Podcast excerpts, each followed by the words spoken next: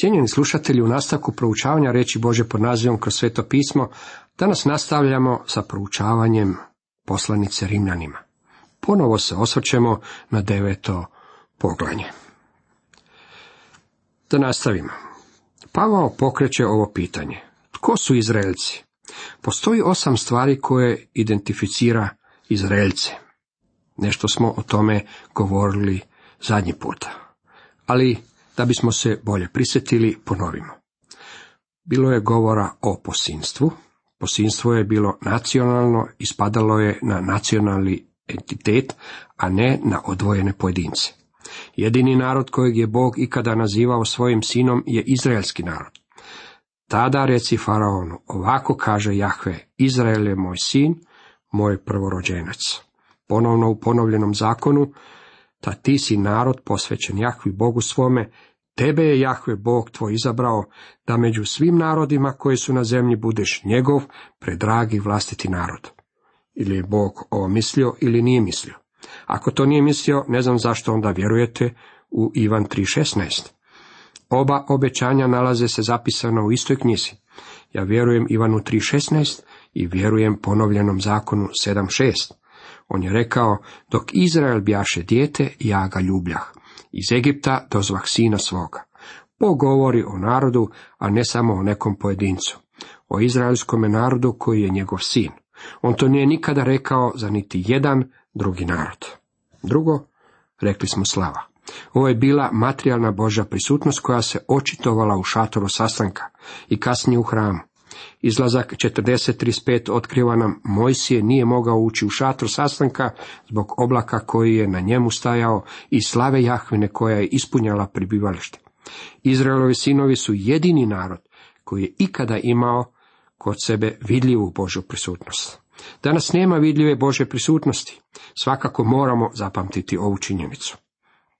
Prije mnogo godina postojao je jedan evangelizator koji je u Južnoj Kaliforniji podigao šator. Hvalio se da možete vidjeti anđele kako hodaju po površini šatora i da možete vidjeti anđele u šatoru. Trenutkom kada je izrekao ovu izjavu, znao sam da nešto iz korijena nije u redu. Čovjek je umro kao alkoholičar. Treće, spomenuli smo savezi. Bog je sa izraelskim narodom sklopio stanovite saveze koje namjerava sprovesti do kraja. Mnoge od njih je već sproveo do kraja. Rekao je da će ih učiniti blagoslovom svim narodima. Davidu je rekao da će po njegovoj lozi doći jedan. Sve ovo se ispunilo u gospodinu Isusu Kristu. Bog je sklopio mnoge saveze sa Izraelom, s Abrahamom, Davidom i s narodom koje nije sklopio niti s jednim drugim narodom. Izraelu pripadaju savezu. Četvrto, govorili smo o zakonima. Mojsijev zakon bio je dan izraelskome narodu. Stoga budete li mi se vjerno pokoravali i držali moj savez, vi ćete mi biti predraga svojina mimo svih naroda, ta moj je sav svijet. Zatim Bog je rekao u izlasku, reci Izraelcima, subote moje morate održavati, jer subota je znak između mene i vas, od naraštaja do naraštaja, da budete svjesni da vas ja, Jahve, posvećujem. Ovo je, vidite, za izraelski narod. I sad nastavljamo peto bogoštovlje. Služba Božja. Ovo ima veze sa štovanjem u šatoru sastanka i u hramu. Oni su trebali biti kraljevstvo svećenika. U izlasku 19.6 čitamo, vi ćete mi biti kraljevstvo svećenika, narod svet. Tim riječima oslovi Izraelce. Narod je iznevjerio Boga. Međutim, Bog nije odustao od svog cilja, to jest da bi oni trebali biti svećenici. Bog je uzeo Levijevo pleme i dao mu odgovornost služenja u šatoru sastanka i njegovog održavanja, a kasnije su tu ulogu preuzeli i u hramu. U budućnosti u tisućljetnom kraljevstvu izraelski narod će još jednom biti narod Božih svećenika na zemlji. Šesto obećanja. Stari zavjet obiluje obećanjima izrečenim ovome narodu. Bog je rekao Jošovi, moj je sluga, moj si umro, zato sada ustani, prijeđi preko toga Jordana, ti i sav taj narod u zemlju koju dajem sinovima Izraelovim. Izraelovi sinovi su trebali posjedovati tu zemlju. Prije nekog vremena bio sam ondje. Međutim nisam prešao rijeku Jordan zbog toga što to nije bilo sigurno. Netko bi vjerojatno bio pucao u mene. Prije nekoliko godina prešao sam preko rijeke Jordan, međutim, ne zato što je Bog dao zapovjed Jošu i izraelskom narodu, nikada nisam osjećao da bilo koji komadić Palestine pripada meni. Zemlja počinje cvjetati poput ruže, međutim svejedno je veći dio te zemlje neplodan. To će ponovno biti predivna zemlja, kada gospodin Isus dođe vladati. To nikada nije bila moja zemlja i ona to nikada niti neće biti. Palestina je bila dana strogo njima. Sedmo, očevi, ovo se u prvom redu odnosi na Abrahama, Izaka i Jakova. Osmo, Krist, Mesija, on je došao po tijelu. Kada je došao na ovu zemlju, on je bio židov. Žena na zdencu nazvala ga je židovom. Pavao je oprezan i govori da ga mi više ne poznajemo po tijelu. Stoga mi od sada nikoga ne poznajemo po tijelu. Ako smo i poznavali po tijelu Krista, sada ga tako više ne poznajemo. Pavao identificira Isusa kao Boga i za Pavla on je Bog čovjek. Ivan 1.14 govori nam i riječ tijelom postade i nastani se među nama i vidje smo slavu njegovu, slavu koju ima kao jedinorođenac od oca pun milosti istine. Krist je došao kao maleno dijete izraelskome narodu.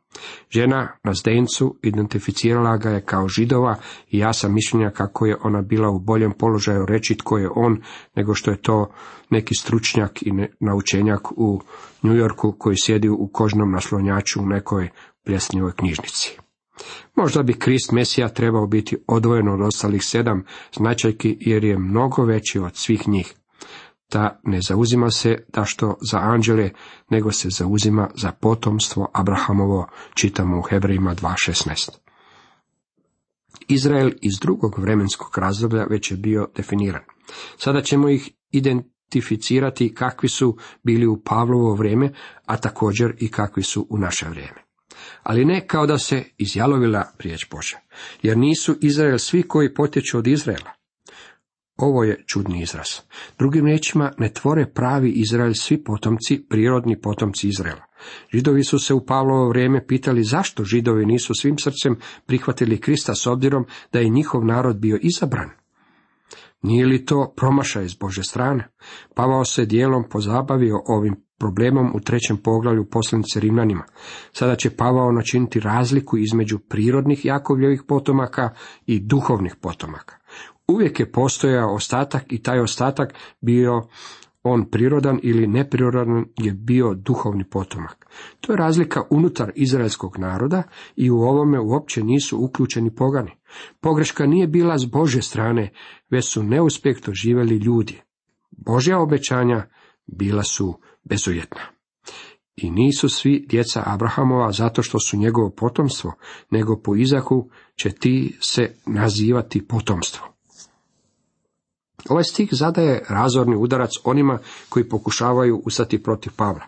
Kad bi se potomstvo računalo samo po prirodnom rođenju, tada bi Išmaelci, Midjanci i Edomiti također bili uključeni. Jedan mi je Arapin prije nekoliko godina u Jerihonu rekao, htio bih vam reći da sam ja Abrahamov sin. Nisam mogao reći ništa protiv toga.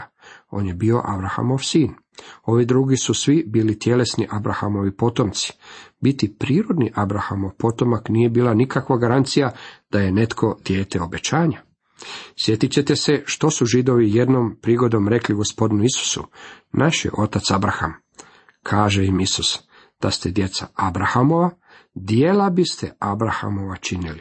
Zatim je gospodin nastavio ovim riječima, vama je otac đavao i hoće vam se vršiti prohtjeve oca svoga.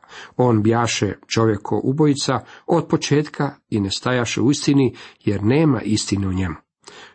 Kad govori laž, od svojega govori, jer je lažac i otac laži.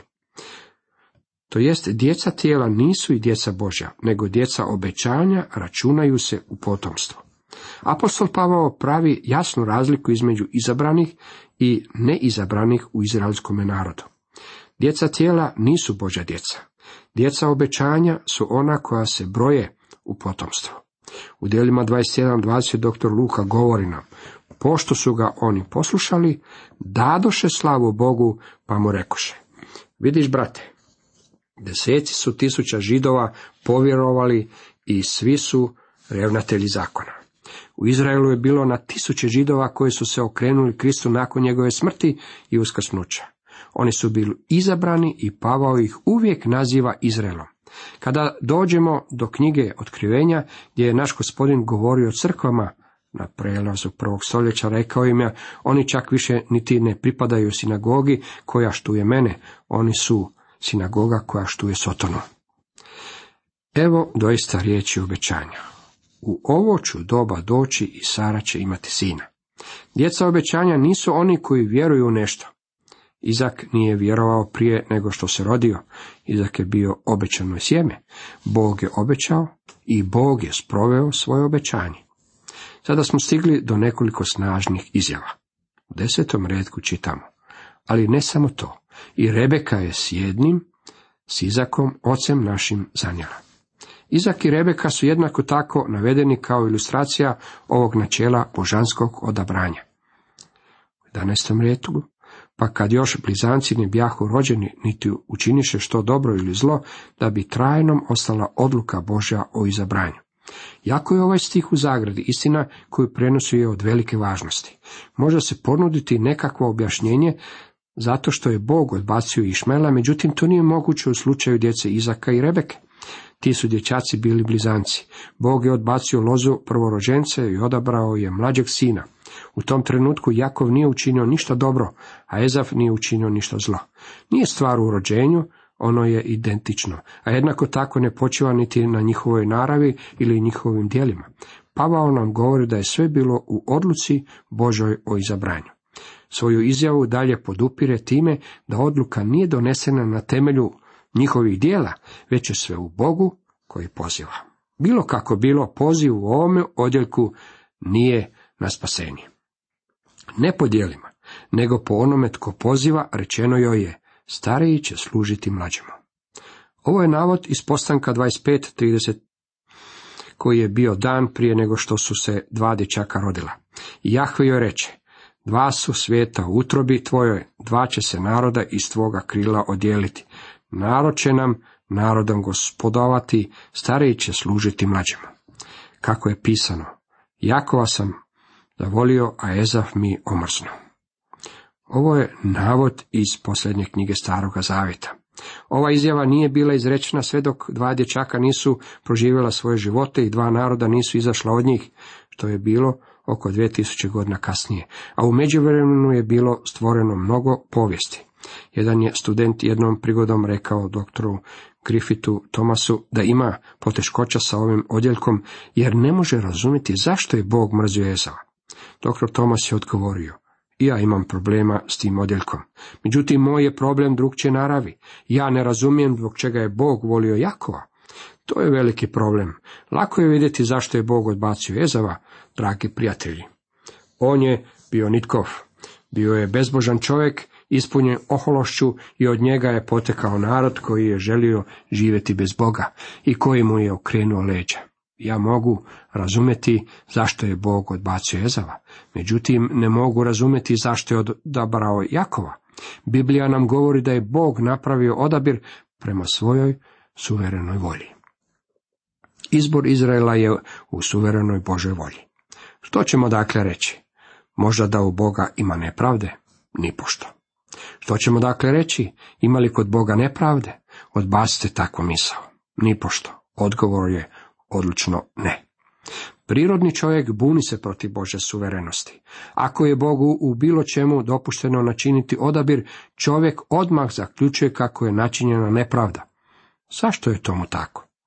Danas ima ljudi koji su odobravali predsjednicima koje smo imali tijekom 60 i 70. godina, po svemu sudeći ne znam hoćemo li ikada doznati istinu, tijekom njihovih mandata bilo je donešeno nekoliko pogrešnih odluka, a kao rezultat toga je poginulo nekoliko tisuća naših mladića. Ipak jedan od tih ljudi dobio je više glasova od bilo koga tko se kandidirao za predsjednika.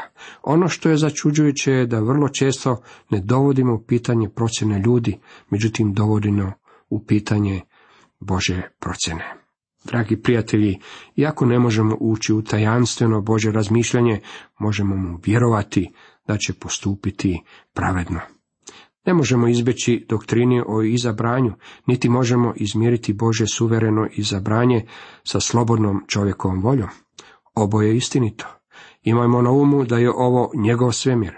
On je suveren. Ja sam samo maleno stvorenje na zemlji i on mi već u sljedećem trenutku može oduzeti dah.